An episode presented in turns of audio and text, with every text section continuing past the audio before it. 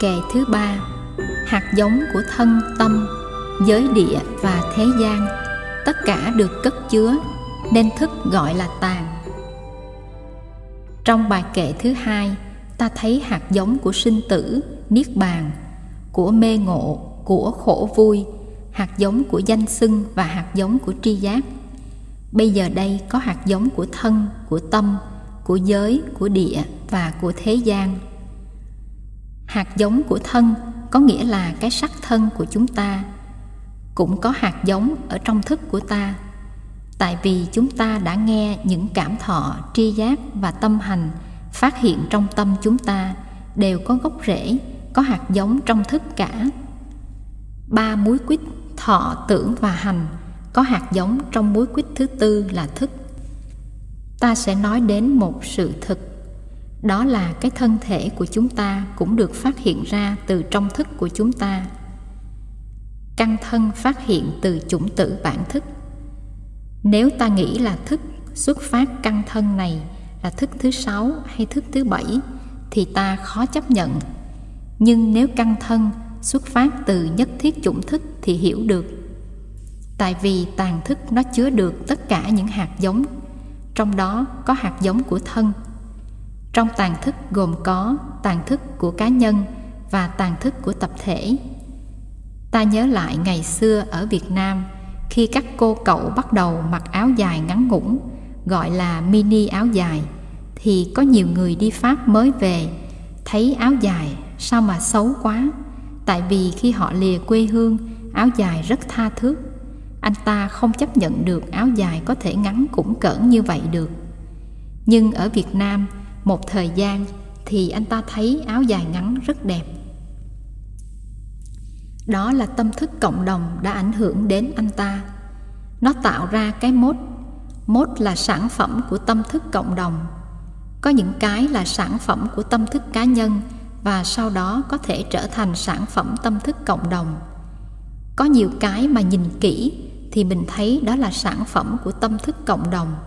Ví dụ một nền dân chủ một thể chế quốc hội lập hiến hay một phong trào nào đó. Ai cũng muốn làm cái đó cả. Tất cả những cái đó đều do tâm thức cộng đồng tạo nên. Có những lúc trên thế giới, nước nào cũng muốn chứng tỏ mình thương những người thuyền nhân. Thành ra hồi đó, giúp đỡ thuyền nhân là một phong trào, nhưng rồi sau đó bỏ rơi luôn. Phong trào đó là tâm thức cộng đồng của một số nhà báo, nhà nhân bản nhà chính trị sướng xuất. Nhiều cái như thị trường chứng khoán, giá đồng đô la, giá đồng mát giá vàng, vân vân, cũng là những tạo tác của tâm thức cộng đồng, một số người trong giới tài phiệt. Có tàn thức của cá nhân và có tàn thức của cộng đồng.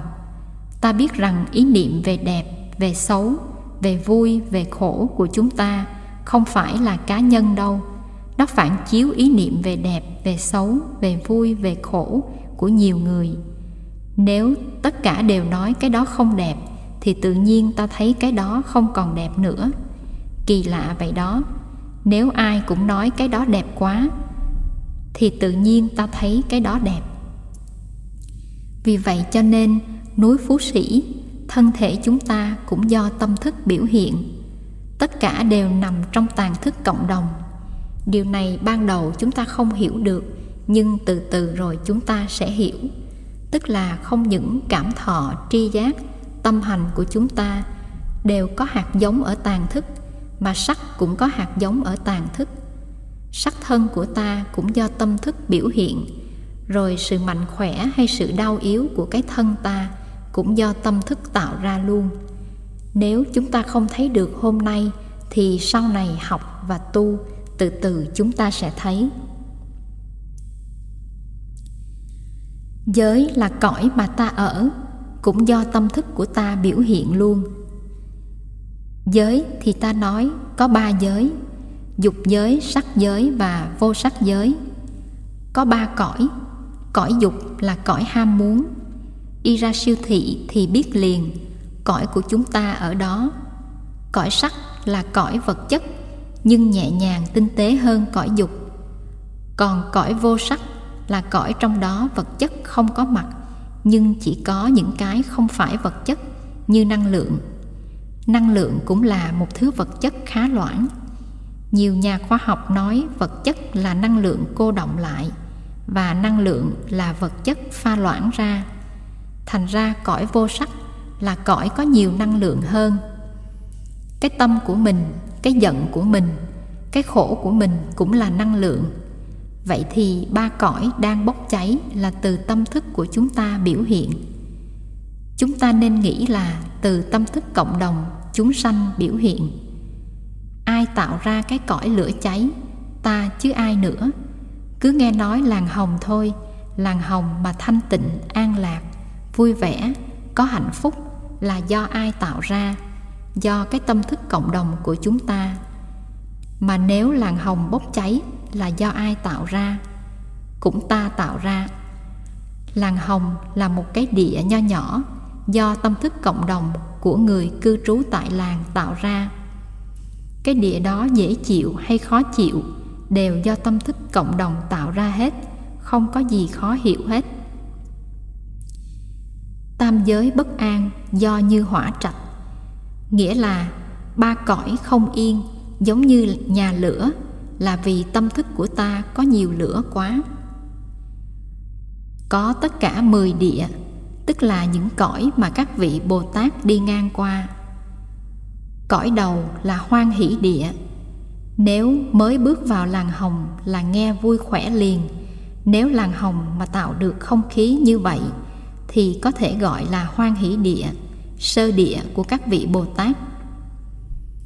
Còn tới làng hồng mà thấy ai cũng quạo hết, thì làng chưa phải là hoan hỷ địa. Chúng ta sẽ từ từ đi ngang qua những địa như là viễn hành địa, pháp vân địa. Trong đó có rất nhiều hạnh phúc, rất nhiều trí tuệ, rất nhiều từ bi. Và những địa đó từ đâu mà phát hiện? Nếu chúng ta tu học giỏi, có nhiều an lạc thì chúng ta phát hiện ra những địa rất dễ thương. Những cái tịnh độ nho nhỏ mà chúng ta lập ra để tu học và để làm hạnh phúc cho người là những cái địa nho nhỏ phát sanh từ tâm thức của chúng ta. Ví dụ như có năm bảy người tu học có kết quả, có an lạc, có hạnh phúc, đi ra lập một trung tâm tu học, đem cái hạnh phúc của mình biểu hiện ra thành khung cảnh cho người khác tới để tham dự thì đó là tạo một cái địa, và cái địa ấy từ tâm mà ra, giới, địa và thế gian. Thế gian đây gồm có hai loại, tình thế gian và khí thế gian. Tình thế gian là thế giới của loài hữu tình, nghĩa là loài người, cầm thú và cây cỏ. Tất cả loài đó thuộc về thế gian của loài hữu tình. Xã hội loài người, xã hội các loài khác cũng đều do tâm thức cộng đồng từ a lại gia mà biểu hiện. Khí thế gian là khung cảnh mà trong đó các loài hữu tình đang sinh sống. Núi, sông, không khí, trái đất, lớp ozone, những cái đó cũng là sáng tạo phẩm của tàn thức. Tàn thức duy trì hết những cái đó, nó biểu hiện ra và nó duy trì lại.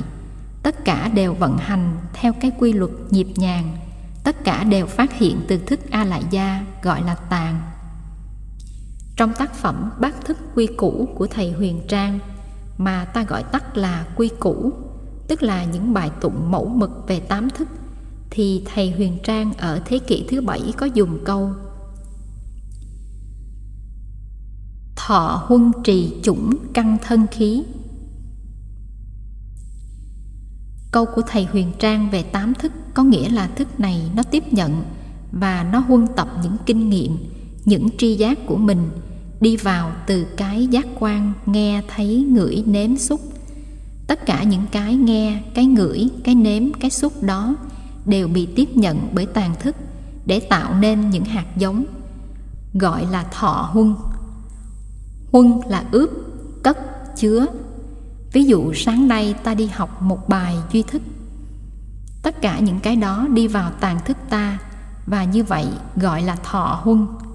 Thọ huân là tiếp nhận và huân tập. Trì chủng tức là duy trì, bảo tồn lại nó. Không để mất nữa. Đôi khi mình nghĩ là mình quên nhưng nó không mất. Căn tức là những cơ quan cảm giác như mắt, tai, mũi, lưỡi, thân, ý ta có sáu căn, thân là một căn trong sáu căn. Khí là khí thế gian, thiên nhiên vạn vật. Tất cả những cái này, căn thân, khí thiên nhiên, con người, tất cả các loại đều được tiếp nhận và duy trì bởi các thức này. Công việc của thức này là tiếp nhận, duy trì hạt giống, duy trì căn thân và khí. Ở tâm lý học ngoài đời ta chỉ học về ba mối quýt ở giữa nhiều hơn. Nhưng khi ta học về thức là ta học từ cái căn bản của nó, là thức thứ tám. Có những cái mà ta chưa bao giờ được học ở tâm lý học ngoài đời. Tác dụng đầu tiên của thức là giữ gìn, duy trì. Mà duy trì ở đây là duy trì cả vũ trụ, duy trì cả thế giới, duy trì hết tất cả những hạt giống.